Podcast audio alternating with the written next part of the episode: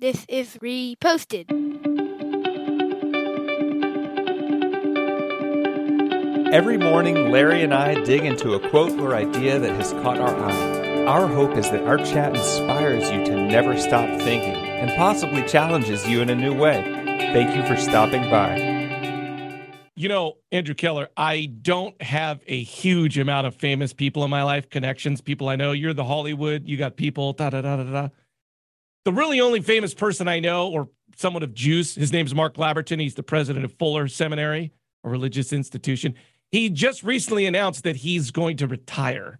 He's not, he's, the or he's leaving, whatever the case. He's not going to be president of Fuller anymore. Is he I leaving in disgrace? No, he's not. He put out a thing that I mean, once again, who knows? But I just read the press. I, once again, I think I'm his friend. Anyways, I once asked him like, "Who's the most famous person that we could call right now that you know?" He said Bono. So I was like, "Oh, that's cool. He could, he could get a hold of Bono. Whatever." Did he do it? He didn't do it right there. I didn't make him hit the button and do it. But Well, I mean, the most famous person I could call right now is Barack Obama. oh, look at you. See, you got to can go. approve with- it. You go. I'm sorry. I'm being I'm being crappy. I'll stop. Okay. Anyways, so Mark Labberton wrote a book. In it, he said this We do not know what we know until we live it.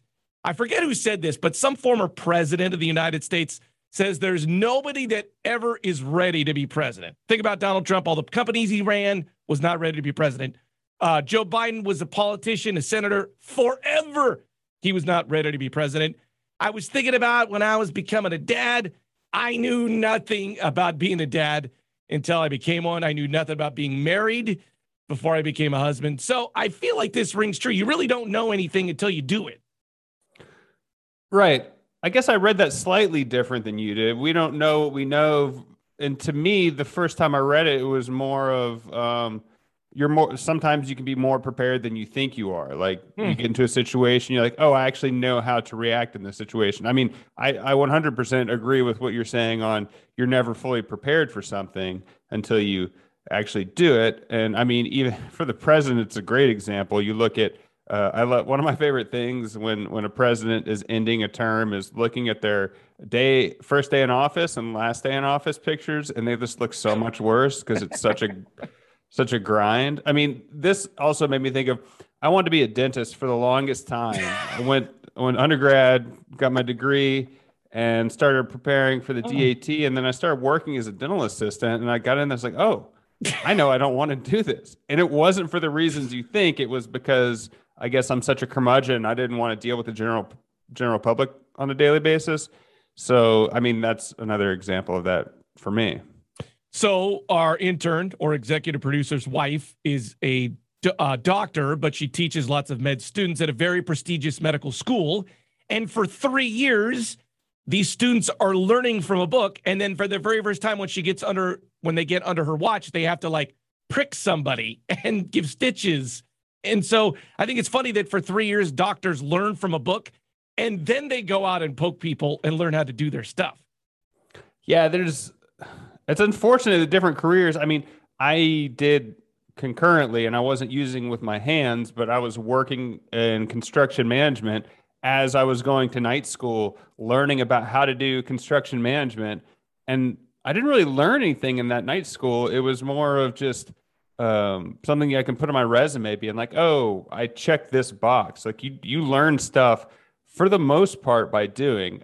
I mean, maybe engineering you need to do in in practice, like just doing homework and studying, is similar to what you're doing. I remember my brother right before he started a new job, he uh, on Sunday night was studying before his first day of- of work, and I don't think that applies for any career I've ever had. I was wondering about like, is there anything you are a theoretical expert in without having done it? Ooh. I don't think I there is. not that I can think of right now. I mean, everything, even if it's like making ice cream, if you know the theory of making ice cream, that uh, it's not going to translate. I recently, last week, I smoked a, a rotisserie chicken in my smoker. And I, I like read about it and I did some research. I was like, all right, got it, did it, and it was good. And then I did one last night and it was awesome. And it wasn't Wow. because of anything like I read that was different. I just you practically learn small different details and it just gets better every time. That with like with cooking or baking for me, that's definitely been the case. And like, hopefully, as you're doing something, you're thinking about what you're doing and you sort of revise the theory. One of these things, like not related to a job or cooking, is uh, like an idea of something else. For instance, like abortion. There's all these people out in the world that are anti-abortion. They like bomb abortion clinics, blah blah blah. blah. But you really don't know about abortion until it comes into your life personally. Like, for instance, Texas passed that new law. What if you got raped by someone and didn't know it, and we're past the realm of when you could have an abortion, and you had to have this baby from someone that raped you? Like, you would never know about that experience deeply and passionately unless you went through it. But yet there's all these politicians and people saying you can't have an abortion. I just think that's kind of asinine that they become experts about abortion having not ever gone through that process. I mean, yeah, that kind of goes back to the grandstanding we talked about recently. Totally. It was like, I'm a politician. I'm a, even if you're not an, a lawmaker, like if you just want your voice to be heard, you make a bold statement. Like if, if we decide that we want to legalize heroin tomorrow and I go out and have a hot take on the the dangers of heroin like i've never done it. I don't really know. I'm not saying that people should try drugs to be able to determine policy on them also like i've never had anyone in my life that i know that has an issue with it. So it's like abortion i don't i'm sure i know people that have had abortions but no one's told me they have. Like i, I don't have firsthand experience with it or i mean lots of things but that's the the pitfall of grandstanding is you want to say this is how you should do it and this is how it should be. And that's not the case. I mean, and that's like the biggest example, but there's all like we all live different lives, right? Walk a thousand miles in someone's moccasins, and then you like we t- these days we all have different journeys. We've talked about that before, and you don't know what part someone is in their journey because it's not your journey. So then, how do we know until we can't? We don't know anybody truly because we can't live their life. Yeah, unless you selfishly become empathetic and insert yourself into their oh. lives, which is wow. which is wow. an important oh, way wow. to be able to react. Oh, Have you ever done something before and you've been like, "Oh, I know how this works." Like where, where you think you're unqualified and you get into it and you're like, "Oh, this is similar to something I've done before. This is a piece of cake." Um, you know, I I mean, kind of very small recently because around the house, like I'll just do something on YouTube. I'll YouTube how to do something. I'm like, wait a minute, I could do this. It's not as hard as I thought it was. Yeah. I recently did that changing a sprinkler head. I ah. like, I'm gonna have to hire someone. And I was like, oh, this was very easy. Yeah. I you know, but once again, I there I don't know who said this, but you need 10,000 hours to become an expert in something. Like that those person that stumped something for 10,000 hours, it seems like they would know what they're doing. You think?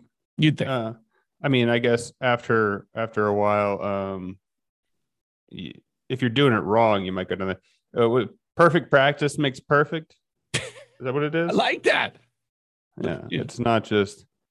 I'm looking up who, who said. I should know that guy. He, uh, Malcolm Gladwell. I didn't even find it. It just came to me. It's Malcolm Gladwell, right? I think it is something from him. Yeah. Brene Brown.